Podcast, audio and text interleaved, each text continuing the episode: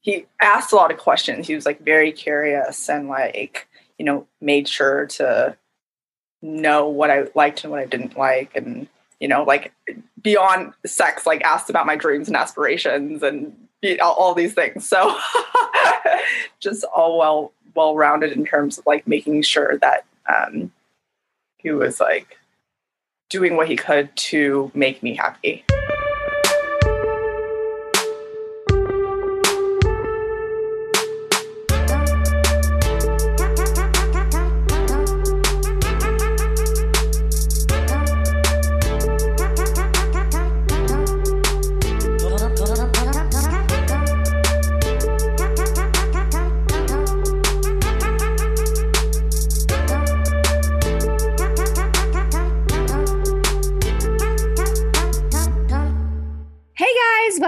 To another episode of Dear Men fan favorite Girl Talk. We are so excited. We haven't done this in a while, and I'm glad to have my ladies back with me. We are doing the best sex we've ever had today. So we're going to get right into it and um, start as normal by going around and saying our names, our rough ages, and our wild card question, which today is where is your favorite part of the body to be kissed on? Favorite part of the body to be kissed. And we anyone can start. I am I'm not going to start. So, so let's pick it up. I'll go first. Hey y'all, this is Nancy. I am 27, a year older since uh, the last girl talk. Happy and, birthday! Happy birthday! And let's see, on a scale of zero to ten, um, one? I don't know. it's a long story behind that. Um, and my favorite part to be kissed on my body is probably like right underneath my ear, like on my neck, like right on the side of my neck. I feel like I get like kind of it's like very sensitive and ticklish there, and it's like ew. good choice. Good choice. I can go next. Um, Mel, late thirties, zero to single. Oh, like, sorry, zero to taken. I'm like zero, guys. I'm like, I'm like close to negative numbers here. I'm like, how, you know, how are people meeting people to hook up with during COVID and feeling good about that? I don't understand. I don't understand, but just okay. So negative numbers due to COVID. And I would say my favorite place to be kissed on my body is probably like the back of my neck and and such. Okay. Uh, my name is Nina. Uh, I'm 40. Um, on zero to 10, I don't know. I guess I'd probably say a one. I thought that I had something going on, but like I, I think I've been ghosted this week. So oh. like, I guess the number is going negative now. Um, I'm not really sure what happened. Anyway, um, I, this is like super traditional, but like I think my favorite place to be kissed is my mouth. Like I love a good make out yeah. kiss on the lips. So yeah. Yeah. yeah. nice. Well, first of all, I'm sorry to hear that. I, the fact that ghosting is a thing for grown people, I, I know it's like old fashioned. I know a lot of people do it. it yes. Yeah, it just it drives me absolutely insane. So I, I, if it's true, which unfortunately, usually when you think it's leaning that way, it is. I am very sorry to hear that. That sucks. Um, so my name is Amber. I am in my late 30s. I uh, am about an eight on the relationship scale, um, shacking up with the boyfriend, uh, adopted kittens together. So we're like a like a little family. Um, favorite place? I feel like we're not being very inventive, but I would say kind of like the nape back of my neck as well. Specifically, I really like like the approach from behind, arms around, and then the kissing kissing on the lower neck.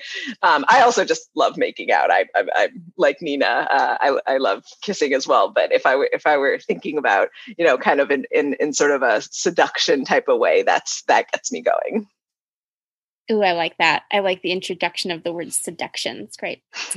um, so thank you for your intros. And we are going to, like normal, we're going to start with a, just a round of a memorable, less than great experience that you had with sexy time. So we're going to talk about the best sex we've ever had on this episode. But first, we're going to start with, you know, some sex that wasn't maybe the best. And this could be the worst that you've experienced or somewhere but somewhere on the sort of like, yeah, I could have done without that, or like, meh, meh, meh, sort of stories. Who would like to start? This is a hard one because uh, I don't think any of us like to dwell on the not so great sexual experiences. Um, I think honestly, the one that stands out to me is one I've actually talked about on the podcast before, which is somebody uh, that I have nicknamed and Mel Mel knows uh, the Jackrabbit. Um, and as you can imagine, you know, quick fast, hard, um, a, a, bit painful at times. Pretty much no pleasure for me. Um, it was, you know, a, a casual sex type relationship. You know, met met in a bar or something, and um, and I'm embarrassed to say, you know, invited him over once more after the first time. Um, not surprising, it was exactly the same, no better. I didn't give any feedback that, you know, hey, can you slow it down a little? I think I sort of tried to give signals with my body, but he wasn't picking up and he definitely wasn't asking. Um, so yeah, it was just, you know, pound, pound, pound until until he got off. And and uh, at the time, I thought that that was what sex was like sometimes. Um, and now I know much better that yes, it is like that sometimes, but it doesn't have to be. yeah. And um and it's not that pleasurable for the ladies when it's no. when you when you take her to Hammertown. So no, I think to expand very slightly, I think one of the things that I thought was if you don't te- if you don't typically orgasm from intercourse, then what the intercourse is like isn't that important. So, like, if it's bad intercourse, that's sort of okay. And I now realize that that's ridiculous. You can have very pleasurable intercourse, whether you're going to have an orgasm or not.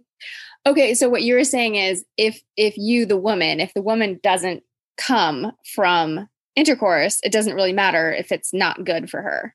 Right. I think at the time I thought like I was sort of like, well, I, I'm not going to come anyway. So like, what's the point of trying to to make it better? Because I already knew he he didn't seem to be engaging in the other stuff that was going to make me come. And so why don't I just leave the intercourse as as not very good? You know what what's the point of like trying to make it better? But yeah, as I said, that is that is not correct in my experience. You can absolutely have great intercourse even even if it's not bringing you to orgasm. Yeah, and it kind of makes me sad. And I was also sad to hear you say, like, that you were kind of embarrassed that you took him home again because, you know, a lot of times our desire for sex is about our desire for connection and sexual pleasure. And so I don't think you should be embarrassed. I think he should be embarrassed that he that he doesn't really know how to be, you know, present and attuned to a woman in in bed because that's really important. And I, I just wanted to, um, uh, so I think most of my listeners know that I have a, a, course on sex called Please Her in Bed. And one of the sections in that course is specifically about oral pleasure because not just because of this, but it's a pretty striking thing that 75% of women report not being able to orgasm through intercourse. Mm. So when you said that, you know, and that ranges from 70 to 75% depending on the study but it's the overwhelming majority of women most yeah. women don't come through intercourse and anecdotally talking to my friends many of my friends say they only orgasm with certain men during during mm. intercourse that it's not a sort of usual thing that happens for them but with certain men they do and that the men with whom they tend to have orgasms are men that they trust so for yep. several of the women I've talked to have said there's a correlation between how trustable he is, how much I trust him, and kind of how much my body opens to him and how much pleasure I receive specifically in intercourse, like from his cock. So I just wanted to throw that out there that you're not in the minority if you and you're and you also if you are a man who's had sex with lots of women who haven't had an orgasm during intercourse, that's actually pretty normal. So it's not kind of like I don't know. I think sometimes we think that it's like, all of these women are out there completely orgasmic and they're having all these experiences. And it's like no actually that's like pretty pretty slim little minority there. Yep Yep. And I also think, frankly, that it's very normal for people, you know, kind of early in their sexual lives not to not to ask for pleasure. Um, and so I think for me, the reason that I'm embarrassed is, is because I, I know so much better now. But you're absolutely right. That's not not only is it normal, but it's it's okay. You know, it's okay to not to not know how to do something. And then when you learn learn how to do it to to, you know, know better, do better. Yeah, absolutely. And I, I think that's a lot, you know when I was doing my research, when I'm still doing my sex research, a lot of what I'm looking at is how does, specifically in man woman relationships, how does a man make it safe for a woman to tell him what she likes and what works for her? Because I think a lot of men assume, oh, she'll tell me if something's not working. But when I'm looking at the research, the vast majority of women, myself included, have I have never told a man. That's not true. I've not never, but in my 20s, I never told a single man, ow, what you're doing is hurting me. So it wasn't even just that it wasn't working. It was like, oh, yeah, that actually hurts. Which brings us to my story. So I uh, met a guy at a cookie store, which sounds super wholesome. Thank you so much. Yeah. Um, met a guy at a cookie store, gave him my number, and we went out on a date. and he and I brought him home. And he was actually okay at making out. I thought that the makeout was the makeout. I don't know about you ladies, but for me, frequently, I've frequently had the experience, especially in casual sex, where the makeout is the best part. And then things sort of decline from there because I think that a lot of men are learning most of what they're learning from porn instead of from women. And so, um, yeah, so we we were making out and it was good. And then he started fingering me and it was painful. So it was too hard, too fast, too rough, which frequently comes up in my research. And I'm just going to sort of cut to the chase. We don't need to dwell on this, but basically, um, I ended up um, giving him a hand job. So he wanted to have sex. I said no, partly because I was like, this doesn't really feel like this part doesn't really feel good. And I feel like that is an indicator of, of other things as well. And I just didn't feel, I just wasn't feeling it. And, and that's not entirely surprising, right? Because what I've noticed, again, I don't know about you ladies, but when I'm really turned on, that's when I want to have sex. That's when I want to have intercourse. And if what we're doing and or what you're doing as the man isn't turning me on, I'm distracted. I'm sort of trying to protect my body. I don't really want to have sex with you because I'm kind of like, eh, like, I don't know. I'm just sort of like, I sort of want it to be over. There's a part of me that's like, I kind of want this to be over. So, and I think there's a lot of pressure on women to like, I, I sort of felt like I'll give him a hand job, he'll come and then he'll leave. It was like in it was like this thing of like this is the fastest path to getting him to exit the situation and I feel some shame around that as like a strong independent woman who's a feminist being like why did I jerk that guy off? Like it like in retrospect I'm sort of like what the fuck like I should have just been like, you know what, this isn't really working for me. I kind of want you to go. But in the moment, I just feel I have noticed that I feel social pressure. Like, and I did like him. Like, we connected, we had fun. We had gone to a bar, we'd played all these bar games. Like, he was a cool guy. Like, I I felt a certain amount of connection with him. Didn't really want to hurt his feelings, whatever, all the things. And so I was sort of like, fine, I'm just going to give him a hand job so that he so that he has an orgasm, right? I didn't have an orgasm, so that he has an orgasm, and so that he leaves, right? And uh, mm. and this is like this has happened to me a number of times in my sex life where I've noticed that I want connection and I want sex. I try it with a man, he's not very good. And I end up feeling a little bit like, what the fuck was that? Like, it's almost like I'm a sex worker. I'm like, I didn't have an orgasm. I gave you a hand job. You got off and then you left. Like, what the fuck? And I didn't even get paid. Like, if I'm going to do sex work, I might as well get fucking paid for it. Like, what the fuck? So, um, yeah, that was sort of a memorable experience and it, maybe kind of a turning point of I was like, what is the point? A little bit of like, what is the point of casual sex? And I feel sad saying that because I have had really good connected casual sex, but I would say it's in the mi- minority of experiences that I've had. And that's part of why I'm passionate about things like my course, because I want there to be more out there for men taught from women about what really works. Because the truth is, it's really hard for us to talk about it. It's hard. It's hard for women to be honest about like ow, like that actually kind of hurts what you're doing. Cause I, you know, we're terrified we're gonna you're gonna feel shut down or rejected, and then you're gonna you're gonna punish us. Or something, something bad is gonna happen that's not that kills the mood or that whatever. And so we're sort of grinning and bearing it in in these circumstances when maybe it's not working. I, I, find that experience very relatable. I think that's partly the the porn influence, the idea that that the man has to come and and the woman doesn't have to. Like I definitely still feel like that. Like the the the sexual session is not over unless the man comes. Whereas there's plenty of times when either I don't come in. Sometimes I don't always want to. Sometimes I've still gotten a good amount of pleasure out of it. Um, but you know, either I don't feel I'm going to reach orgasm or, or whatever. But but it's okay. It can end. But if the man hasn't come, then then no way, right? And so I think that that social pressure, I think that's that's you know extremely common. Yeah, I think um I relate to all of that, and I think about like most of the bad sexual experiences that, that I'm thinking about as we're talking. That a lot of them do go back to the jackrabbit thing.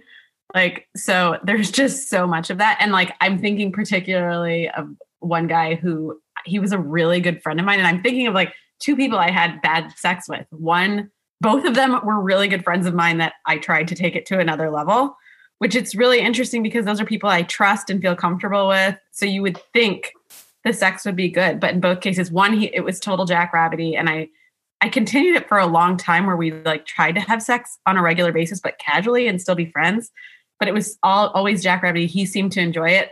And so like I kept doing it because he enjoyed it, but I didn't enjoy it at all. So that was one. And then the other, a really good friend of mine, he wa- he like talked in baby talk for sex. And it oh, just grosses no. me out. Like, can you give us an example of what that sounded like? Like he's like, "Oh, does she want it? Does she like that? Does she?" Oh, no. Okay, stop. Like, it's just like, so gross. So oh. I was so perturbed. He's an extremely good-looking guy, and like I know a lot of people who know him and are always like, "What's up with him?" And I'm like, "Oh, he baby talks to you." It's gross. Um, I don't tell them, but I'm like, "It's bad. Uh, you don't want that. I, I promise you." And like afterwards, um, we tried twice, and afterwards he was like, "You're like my perfect person." Like whatever, blah blah blah why don't he was like i feel like we're not having good sexual chemistry and i was like yeah i don't think we're compatible in this area and he's like i don't know what it is. And i i could have told him but again like i think i think that's something we all have to work on like you know i, I just should have said something. Well it's so risky though. I, I really do think that it's not just because i think there's a lot of stuff out there of like women just need to speak up. And i'm like you know i think there's a there's a middle ground. And i think you know a lot of the beginning of what my course teaches is how men can make it safe for women to speak up like starting at some point saying like hey i really want this to feel good for you. I really want this to feel good for you and i always want to know if something's not working. Like explicitly say up front yeah. what you want and make it safe for her to, to speak about it. And so it's like it, it, i feel like there's just a lot of stuff education around sex that focuses solely on body parts when really what we're talking about is the most important part of actually learning each other actually actually learning each other has a lot more to do with how do i tell you something isn't working and and how do you become open to that and vice versa and not feel shut down or rejected or at least be able to share our feelings of shutdown and rejection and and manage through them it's actually a lot more about that than it is about where the clitoris is because you know he would, I mean, this is the thing. If I were a dude, I would want to ask because I would want to know. And the truth is, like a lot of women aren't saying. So I would, I would want to know. I'd be like, hey, I'd love to, I'd love to actually know. Because I think if he kind of dug a little bit there and made it made more of an opening and was really present for that conversation, you might have told him.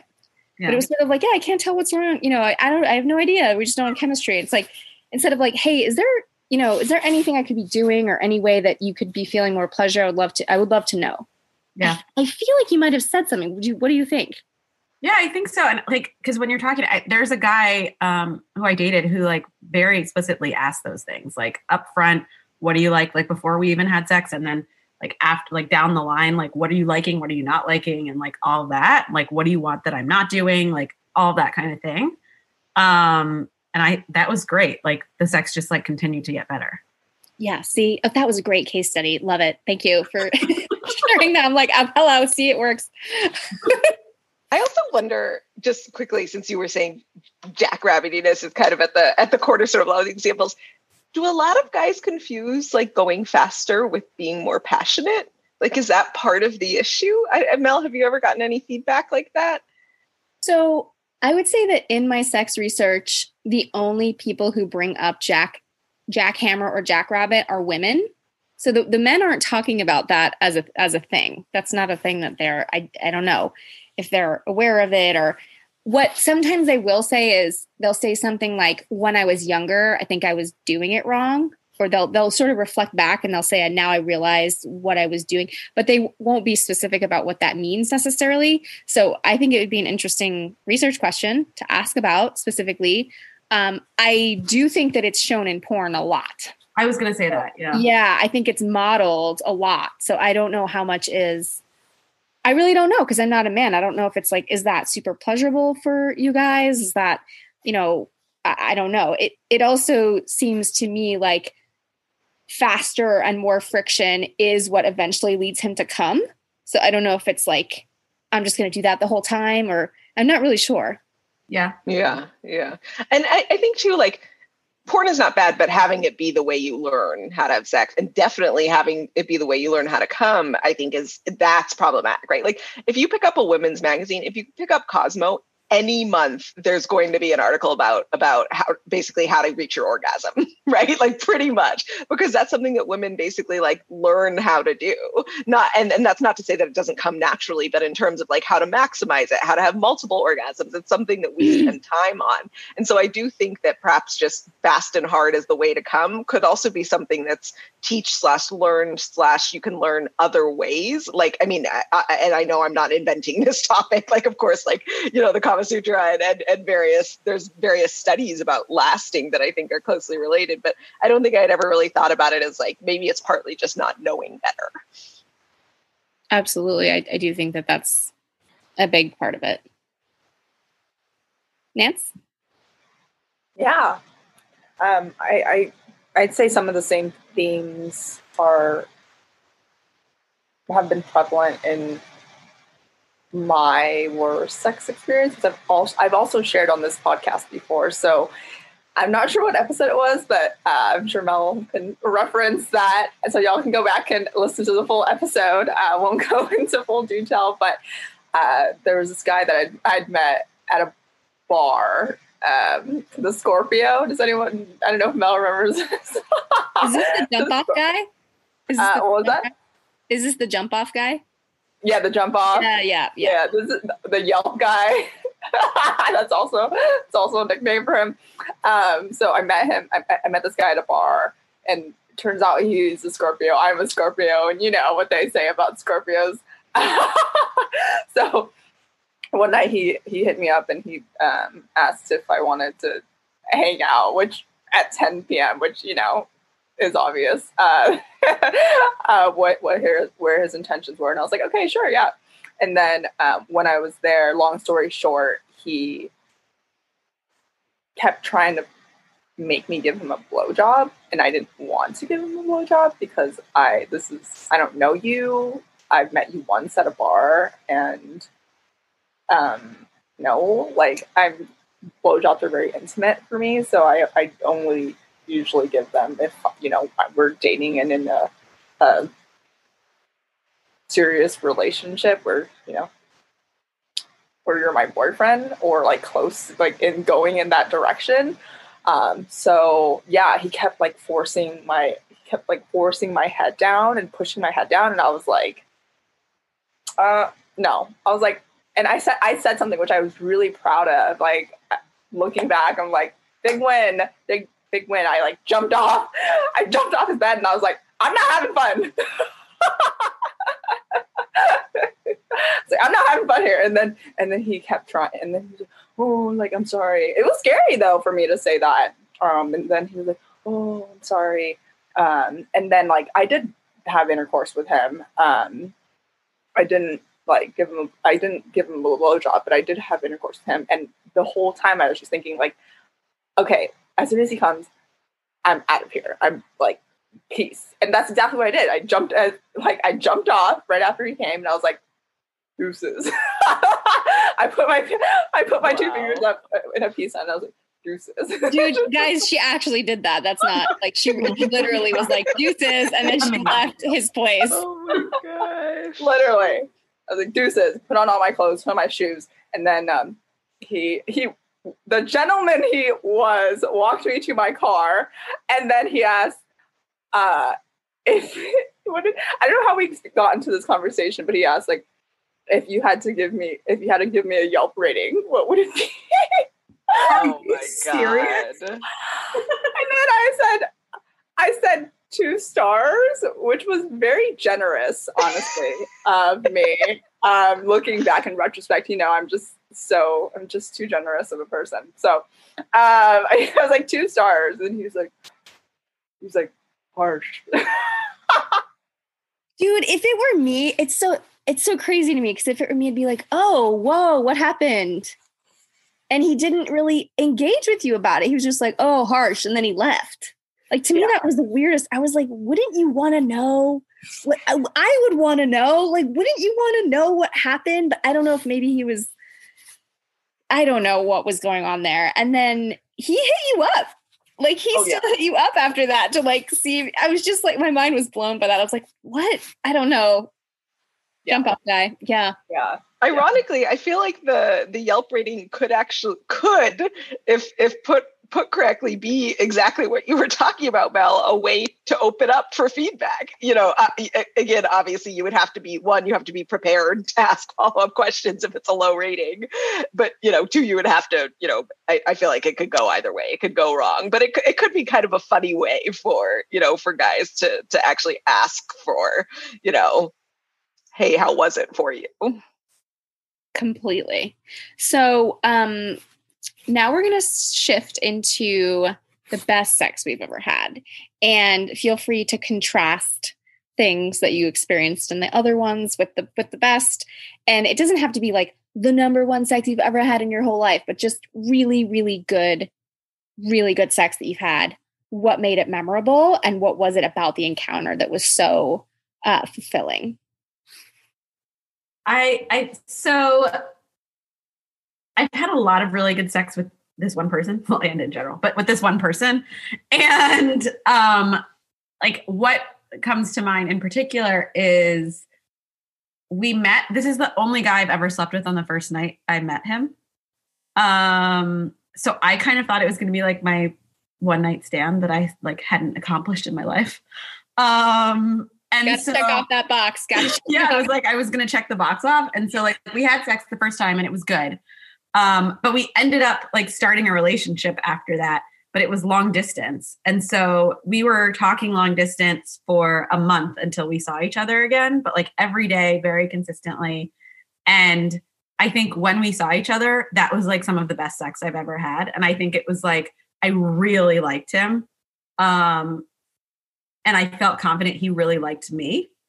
And there was like tons of anticipation even though like it had been done before but like there was like all this anticipation around seeing each other.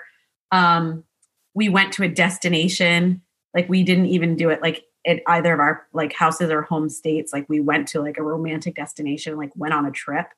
So like as soon as we like got off like met in the airport and like went to the hotel it was just like on like donkey kong so um it was just like awesome. So I don't know, it was like very passionate and it felt like like we had been talking as though like this was like the love of our life type thing. Like it was very like over the top in like all of our phone conversations. So it was just like super passionate.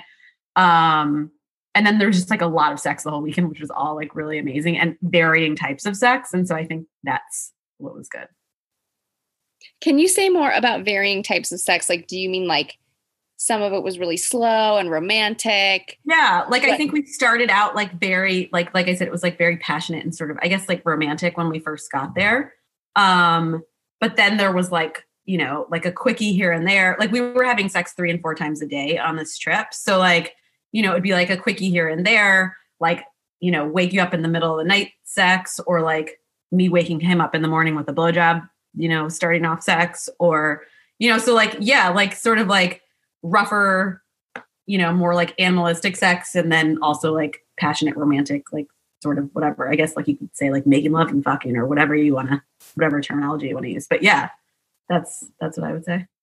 That's great. I in um when I was putting together the course, I was asking all of these women what made the sex so good, and I was surprised by how like just the number of women that talked about anticipation like what you said like actually what happened during the day before the date or the week leading up to the encounter or whatever it was sort of like attention on her before the sexual encounter i was like blown away by just the percentage of women that talked about it and just how much it turned them on like in preparation like in preparation like it's like prepping their bodies or like making them hot before the encounter. It was like not something that i had because i take all of my own surveys before i send them out and it was not something that had occurred to me but the number of responses that came in and the ferocity of them i was like oh yeah this is a major part of sexual turn on for for women.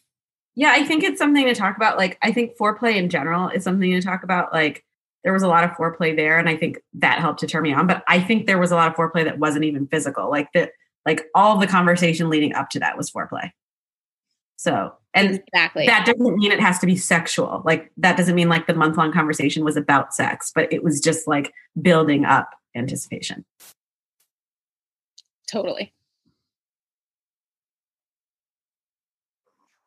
I, ironically i actually think um when you were when you were telling that story, I was think of I was thinking that one of the one of the reasons that I've had good sex is sometimes when it's unexpected. Like either the sex itself is unexpected or you don't necessarily expect the person to be good and they are. And and then that's obviously like a really nice surprise. Um I think yeah i don't know i was thinking specifically of um of a time when when a guy i honestly cannot remember i cannot remember if it was like so this it was a guy i was dating um it was somebody that had basically like pursued me through he we worked together and so one i didn't want to date him because of that and two he was like um, maybe in his early 20s and I was in my late 20s and I didn't love the age gap.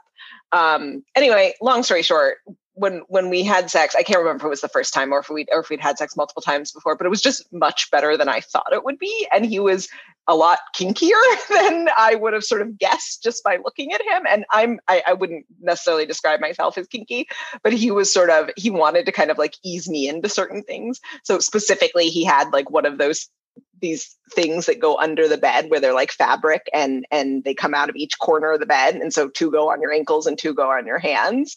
And uh, one of the things i do and i think a lot of women probably do this is when a man goes down on you either if you feel like you're not going to get to orgasm or maybe just from some self-consciousness or something you don't let it go on very long um, if you're tied up, you don't have a choice in the matter. And uh, I remember, I remember having multiple orgasms while he was going down on me, and I'd never, I'd never experienced that before. And and part of the reason that it was so good is because I was really surprised by it. I was like, oh my gosh, I didn't, I didn't know that you know me being hesitant or me stopping it was preventing this this situation. If I'd known that, I I, I would have let let people hang out down there a lot longer. Five stars. Uh, yeah, definitely five five stars on Yelp. Um, so yeah, so I think I think I think both sides can work. I think anticipation can be great. And by the way, I'm just I'm really happy, Nina, that you had those intense conversations and that it came to fruition. Because I think probably a lot of us have also had experiences where you have these really intense conversations and connections, and then the sex doesn't match, and that's oh. just sad. yeah, I actually had that recently in another long distance. Um, like because I moved across country and there's somebody that I've been talking to for a long time and his was about um about oral sex and he just claimed to be just so good at it and so we finally did it and I was like who told you you were good at this? It's like he wasn't. And I, I, just but then like that really turned me off especially because he thought he was so good. I was like so turned off because i was like i don't want to have sex with you. So like I had I didn't have sex with him. Um, I just kind of like went to bed. Um, so yeah. Good for you. I think there's all there's uh, there's a lot of like there's a sense that like that's an asshole move, but it it's is. not. It's not. No, I don't think we're obligated, right? It's just like yeah. was saying, like we're not sex workers. It's not our job to give pleasure and not receive it, and yeah. to do something that we're not feeling. Like obviously, yeah. if every time you saw him, you did yeah. that, that, that might be another story. Yeah, I didn't do it again. But you're right. I mean, if we were in a restaurant and the appetizer had a bug in it, you probably wouldn't eat the entree. So. Oh my God, that was a great analogy. I just have yep. to shout you out, Nina. That was incredible. No, I, I, do think that there, I've had a similar experience of a guy who sort of talked himself up in terms of how good he was with his hands. So, like fingering. And I was not impressed um, when we ended up having sex. And I actually, yeah, some of it was like a bit painful. And sort of to your point, Amber, about you know speaking up or not, I, this was a guy that I was seeing, and we had we we met on an airplane, and so we had you know those conversations that we we were like flying across the country, and we had the same connection, like we were going from here to there. And so it was like an eight hour conversation because it was like the first plane and then the transfer and then the second plane. And so we had really talked about a lot of things and we got along really well and stuff. And I think that when that happens, I'm I I feel somehow like I can't bring up that I this didn't work for me because I'm gonna hurt your feelings. And I actually like who you are and I don't really want to hurt your feelings. And so um again that social pressure comes to bear on it. And i think that he and i think he might have even asked me i don't really remember like how is it? How's it going? or something like and i was like good you know I, I lied like good you know good. And in the sex research that i've done that's actually pretty common. And so part of what i teach is like winning questions versus non-winning questions because if you're asking a binary like is that good she she doesn't have a lot of avenues to tell you it's not good. It's like no or yes versus like how's the pressure? Then she has somewhere to, to say oh actually it could be a lot less like maybe less. And so there's an avenue for her to give you specific more specific feedback like winning questions versus binary ones. Because the binary ones i just there's so much pressure to just kind of shine it on. And especially I think when there is a connection and you you do know the person and you want you want them to win. You want them to feel good about what they're doing. And and it's there's a that's a big hurdle, it's a big obstacle to get over to get over that and to just be honest. You know, because I think yeah, that's something that I would like to see less of in the literature, so to speak, is like, well, women just need to be honest and speak up. It's like it's more nuanced than that. That's not the only thing that needs to happen. There's there's, you know, ways to go on both sides. Did it, Nance? Do you want me to go or you okay? Sure, I'll go ahead. I've also shared this story, I believe, on another episode of Girl Talk. Um, the best sex I've ever had, hands down, is um, I was dating my ex boyfriend um, from college, and we were in a, about a two year relationship. Um, for my birthday one year, he had, oh my gosh, I'm getting butterflies thinking about it. Okay, so he had, um, I was working in the city in, in San Francisco, and he had gone, well, in retrospect, I know all of this, but I didn't know it at the time. So he like for my birthday he oh no it wasn't my birthday it was my it was uh valentine's day. So he had packed a bag of like all of my clothes for a night and then booked us a hotel. And i was like working and then he like showed up at my work at my company at my job. And then he was like oh well i have a surprise for you. And i was like oh what's happening? So then he uh booked a room at the w for valentine's day and and it like walked i think blindfolded me and then walked me in through like the hotel like into this into the room that he had gotten for us. And um just like really just like went all out and bought like all these sex toys and like you know like oil and had you know me blindfolded and like handcuffs and all this you know all the funds all the all the toppings. Um and just like let me have it. and it was just like so it was so great because it he really focused on my pleasure, you know, and he had he had me blindfolded, so he was like, "Okay, like I'm gonna take care of you. You just lay back, and then I'm gonna do all I'm gonna do all the work." And I feel like that's not usually the case. Like I'm usually one do, the one doing all the work. I'm the one, you know, like focusing on the man's pleasure and making sure that he gets a good blowjob and comes and blah. You know, instead of like thinking about my needs and you know asking for my needs or whatever, uh, making sure they're met. So yeah, that was so much fun. It was just like great to be treated like the queen I am. And I feel like part of the reason he knew what to do was because because I know you and me had talked about your relationship and he would he would ask. Right? He wasn't he would ask you what worked and what didn't work. Yeah. Or what did he what did he say something about you had some conversation about going down and he's he asked you about what worked. Do you remember that? I don't remember this, but it, I mean, it's not. Uh, I'm sure that was the case. Like he was very like he asked a lot of questions. He was like very curious and like you know made sure to know what I liked and what I didn't like, and you know like beyond sex, like asked about my dreams and aspirations and all, all these things. So just all well well rounded in terms of like making sure that um, he was like doing what he could to make me happy. Yeah. Because I think, yeah, that was the what struck me about that relationship. And specifically when you talked about sex with him, was he put high quality attention on you mm-hmm. and he paid attention to what worked. Mm-hmm. It's kind of like an experiment getting to know, especially women. I think women, like one of the, the, um, quotes that really struck me from my research was a bisexual I think it was a bisexual man. I can't remember. No, I think it was a bisexual woman. It was a bisexual woman who said, you know, I've fucked both men and women, and I can tell you from experience, women are more complicated. It's harder. The cues are more subtle.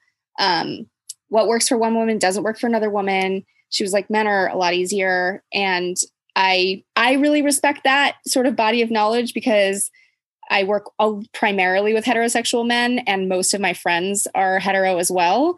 I don't have that many queer friends, but to have someone that has had sex with both say that I thought was really striking. And my point here is like, you know, it's almost like if you're a man, like each woman is like a new experiment. Like what what does work? What you know, it's like let's try this and see what the cues are, and then ask questions as well. And I think that's yeah, that's it. Just it's something that I remember vividly from our conversations about that relationship like, wow, this guy was really paying attention and, oh, and always trying to learn more. Yes. Um, yeah. So I would say, so I have a couple of stories, but I'm going to briefly tell two of them. So one is um, my ex boyfriend and I had a tumultuous relationship emotionally. And I think that one of the things that really um, kept us together was the sex, which is a red flag. Like, that is a red flag. Usually, that's a toxic relationship. I have this classification, I like to call it trauma sex, when each person's trauma kind of lines up and you're like, whoa, this feels amazing. And there's so many fireworks, but actually, we're really fucked up as a couple. Yeah, that was me and my ex. And um, we had we had split up and then met up a few years later. So this was like I was living in the Hamptons at the time and this was like we were we it was like you know when you meet up with an ex and it's like do do we or don't we are we going to or not you know there's just like that sexual tension of like we have history and so all that was going on and we were on the beach we had gone and had some wine. And so I was like slightly tipsy, but not really. And what I remember the most about the encounter was it was really slow. We were like stargazing. So we're like laying on this blanket and he like put his hand on my leg, but like really slowly. Right. And so there was like probably a good 45 minutes of buildup of just like me kind of being like, Am I going to do this? Am I going to do this? And like, finally, like, after like 45 minutes, I was finally like, I just want to. I think that's a good enough reason. Like, I just want to. It doesn't have to be this whole other thing. Cause I was like, Oh, is this good for me? And I was like, really trying to make a healthy choice for myself. Really, that's what it came down to. But at the end of all that, I was like, I just really want to. Like, I know that this man is good at sex, which is pretty rare. So I know it's going to be good and I just I'm feeling it, you know, like all of the things. And what I've always really appreciated about him in particular is he takes his time. So the fact that he took his time and it was really slow, everything was really slow. Like by the time we kissed, I was like, I want you inside me right now. Like I didn't it wasn't really true, but a little bit. I was like, okay, I'm ready, I'm ready, I'm ready. I was ready like 25 minutes ago. Like, um, so yeah, it was really hot. And, you know, it was also just beautiful, you know, when you're making out outside and there's just, it was kind of peaceful and there was like the ocean. Like, I, I don't know about you all, but I find that very memorable sexual experiences do sometimes have to do with setting not always but it, it really enhanced in my memory. It's vivid you know it's a it's alive it's vivid. There's all five senses involved. Like i could feel the salt air. It was nighttime which is always kind of cool to be on the beach at night and i don't always feel safe being on the beach at night alone but with a partner i feel safer. So um yeah it was really incredible but i think that the the main takeaway because I was also being a little bit of a scientist at the time, like, why in my memory was sex with you so good? So in my head, I was like, I'm gonna record this moment. Like, what is it that you do? Like, why, you know, right? And and that was a huge part of it. I was like, oh, you actually, you're slow.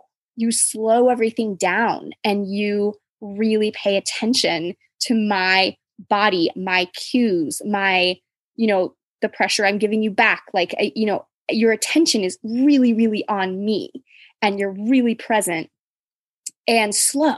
Slow just kept coming to me because, you know, part of what I teach in my course has to do with arousal patterns and the length of time. And for men, it takes about seven minutes to come to full arousal, like full physiological arousal.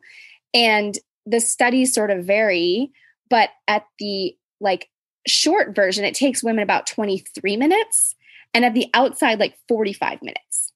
So it takes us three to like six X as long to actually come to arousal, to be ready to want to be, to get wet, basically, to get wet and want to be fucked.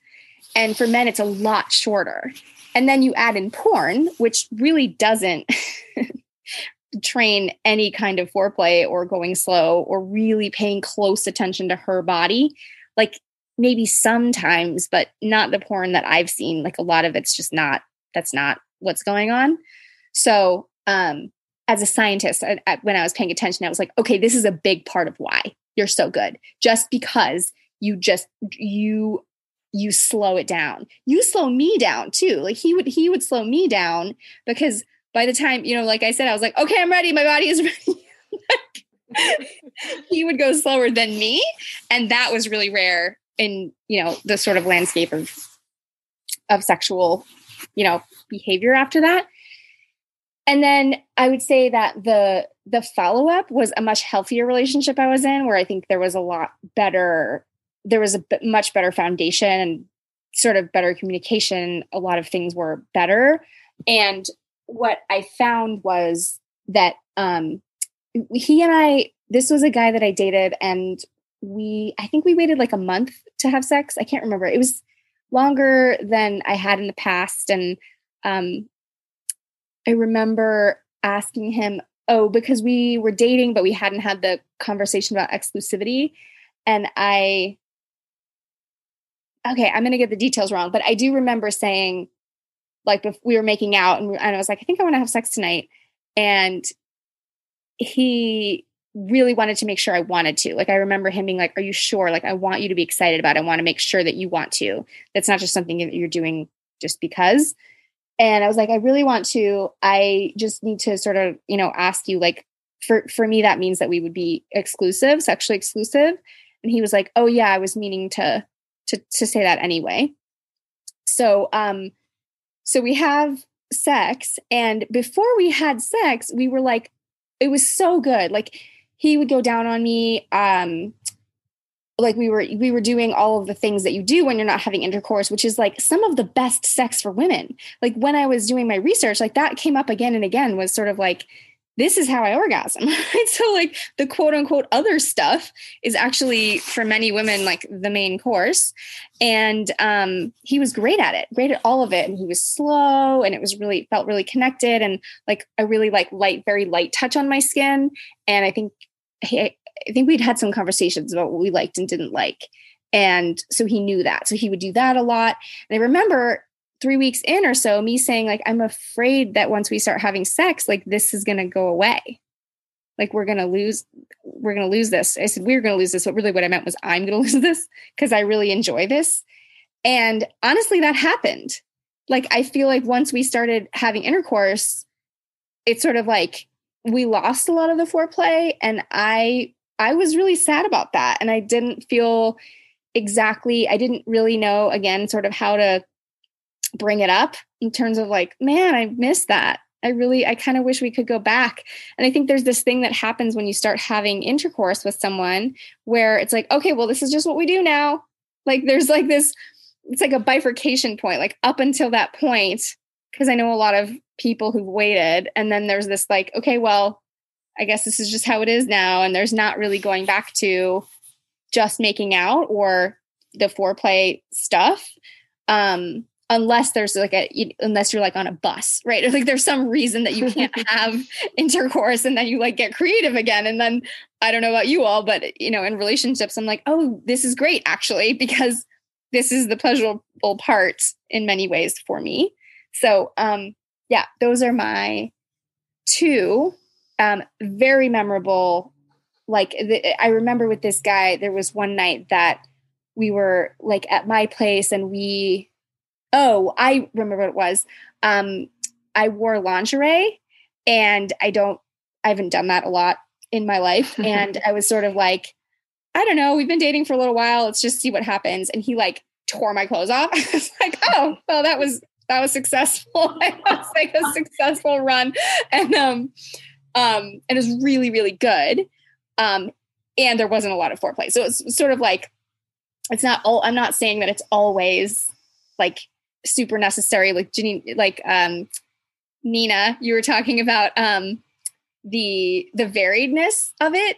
Like for me I think when I'm with a man where I know he can go slow it's like a lot more pleasurable to have a cookie with him because it feels like there's there's going to be variety. Whereas if that's the only setting that he has I dated a guy briefly where that was the only setting. Like I was like oh this is novel. You know we had a quickie I don't know forget where I, I think I met him at the club actually.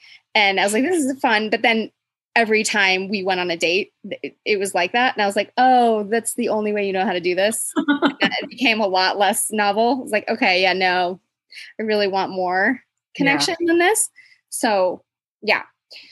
So I'm curious, um, now that we've heard everyone's, what like themes that we're noticing in terms of what makes the sex what made the sex so good that it became sort of on our top top three list? Well i definitely heard anticipation a lot um even when you were just talking about like the slowness with the first guy like that was all very much about building up to it. Um and then like the stuff that you were just talking about about foreplay like i think that happens all the time. Like i think most relationships i've had like all the foreplay goes away. Um, and like you said, I think it's good to have like it vary. And it does i'm not saying that we have to have foreplay all the time but like like i said from the beginning like i really like to be kissed. And like kissing just like goes away. Like there is no kissing in the sex anymore. And i just like i that's something that i like always want back. And so when i think about sex that i've had that's good a lot of it is the earlier sex where that's still a part of it I have a fun story about that. I so when I first taught my course, I taught it live to a handful of men, and one of them was married, and he described um, uh, he was he was sort of rekindling things with his wife. That was part of why he was taking the course. And they think they had a date night every Friday, or there was some night of the week they had a date night. And p- much of the beginning of the course was about this, about anticipation and the buildup.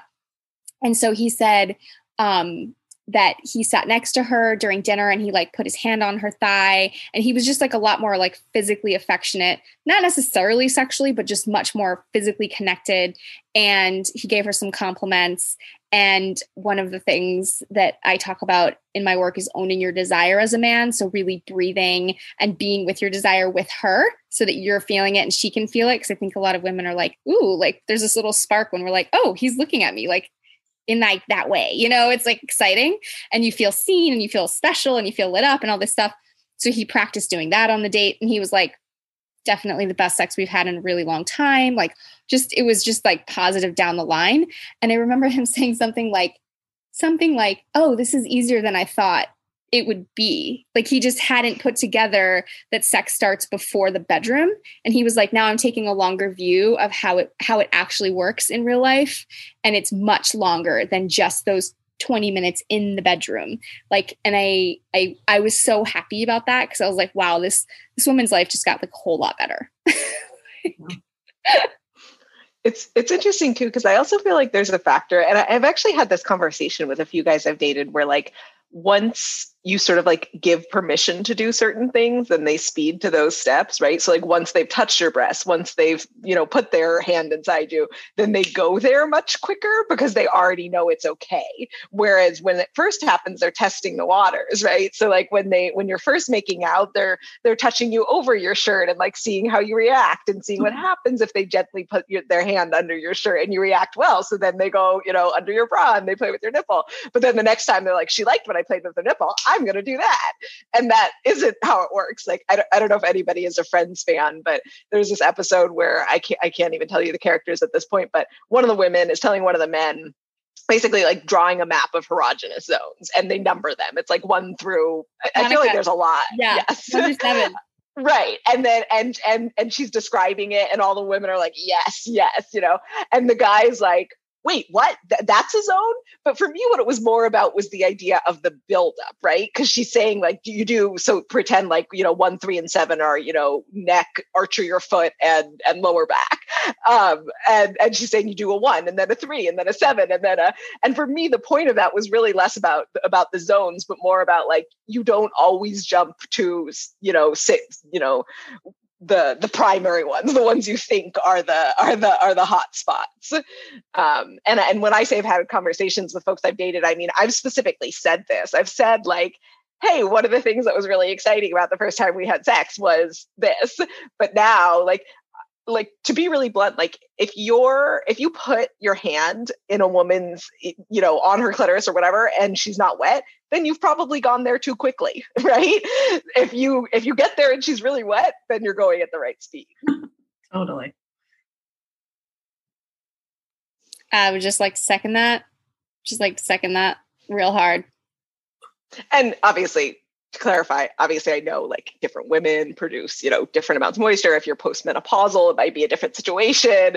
But what I'm saying is like if if early in your relationship, if the first times you were having sex, you had that result, and then you you're going more quickly and you're not, you know, then maybe, you know, then then maybe you could slow things down a little. I think it's also worth noting that, you know, some of the best sexual encounters I've had weren't rushed and the guy was hard and then he wasn't and then he was again and then he wasn't again. And i think there's this pressure in porn of like i've got to be able to get hard and stay hard rock hard for like all of hammertown and that's like mm. how you fuck. And like that has not been my experience. And it's been like it ebbs and flows right? Mm-hmm. erections ebb and flow. And that's actually been a pleasurable part of the experience. And there's a lot more that we can do when you're not hard that is actually really connecty and pleasurable and makes me feel good. So I guess I just want to normalize like real men aren't hard for like 25 minutes, you know, or like an hour or like it's it's not that's not actually the way it works in my experience. It's kind of like it comes and goes, it comes and goes as you're connecting as, as different things are happening. Right. Or they're, or they're semi hard or you know, yeah, I, I agree. I think that also brought up another theme that I that I noticed, which is around um, just communication. And I know that's obvious, but like one of the things that, that my current boyfriend does really well is if I tell him that I'm uncomfortable for some reason. So I recently found out that my cervix is like kind of low or kind of sideways or something. I don't know. A lot of women are different, right? But so sometimes different positions cause me more pain, right? So so and this is very common for for the man's penis to basically be like bumping into the woman's cervix, depending on the position and and their body type, especially um, doggy so, style. Especially doggy style. Oh, okay. Um, so one of the things that what so if I say I, you know, I'm uncomfortable, you know, let's move. I, I, might not put it that way during sex, but you know, if I communicate that, um, then when we move, he checks in how is it now? And don't get me wrong, you wouldn't want that too much. You wouldn't want checking in. You know, if he asked 20 times, then frankly, it would be annoying. You know, like you got to find that balance between checking in, but also like taking leadership and being in the moment. But like if we're in a position and I say, can we do this? Can we make this more comfortable at doing this? We do it. And then he says, how how about now? You know like is it do you, are you still uncomfortable? Are you okay? Just does it feel good? And that's like it sounds really obvious but i would say most men do not do that i, would say honestly at least like 90% of the partners that I've been with might check in about something at some point, but that follow up to you saying something feels good or something doesn't feel good, making sure like I feel like another thing that happens is you say something feels good and they do it harder or faster, which I know we've talked about already, but you're like, oh, that that feels really nice. And they think that means, you know, do it differently, do it more, do it whatever. When you just you're just saying, like, hey, that feels nice. Like either keep doing it or just make a note for the future that I like that. A hundred percent. Yeah. I think I just want to highlight that harder and faster p- part because, you know, those word charts, um, where you, there's like an aggregate, like a word cloud. So I did those for the feedback from the women and, um, it was sort of like, what, what did the men who were best in bed do? Right. And I left it open ended. And anyways, the biggest word in the word cloud was slow or slowly and exactly the opposite when I asked about the the men who were worst in bed. The word fast, hard, and rough were all huge, and then other words were like smaller. And I think it's worth noting that the clitoris is 25 times smaller than the penis. So, whatever works for you with your penis, you want to take that down by 25 times when you're touching a woman with your hands, for example, or your tongue, really, but any of it is like it's much smaller, much more subtle movements, much, much softer, especially to start than it is for for your penis. And that sort of like revving up, right? That we're talking about the anticipation, it's like an on-ramp like it's like a fucking cliff. If there if there's no on ramp it's like for us it's like you're smashing into a cliff or something whereas it's much like the smoother sort of like takeoff like that's really what we want because a lot of women reporting you know once i'm turned on once i'm excited once i'm wet once i'm aroused then i do like you know the harder and faster can be pleasurable. But when it jumps there right away it isn't. And i think that's been my overwhelming experience when I look at the men that have been best in bed for me. I'm like, wow, you guys really knew how to go slowly and take your time and genuinely, and not take your time and like, I'm just waiting for the next thing. Right. That's not really what I'm talking about because it's sort of like, oh, I'm, you know, I'm just, it's like when you're in a conversation and you're just waiting for the person to stop talking so you, so you can share your point. That's not the same as listening. I think I'm uh, guilty of that sometimes. Um, but these men were actually present in the moment, really there, enjoying. It's like savoring, like savoring a really good dessert rather than just sort of scarfing it down. It felt to me like that was the the feeling that they were having about it, and it was so such a turn on. Cool. so, um, yeah, as we're sort of starting to wrap up here, is there any final things that you ladies want to share about yeah, I'd say that an observation that I've made that maybe is not as obvious or more sh- subtle is the create creation of an experience, right? Like whether that be going like planning a trip, you know, the destination sex for for Nina or for me, it's um, the hotel experience, right? And like buying all these gadgets to kind of add to that experience. gadget sex toy.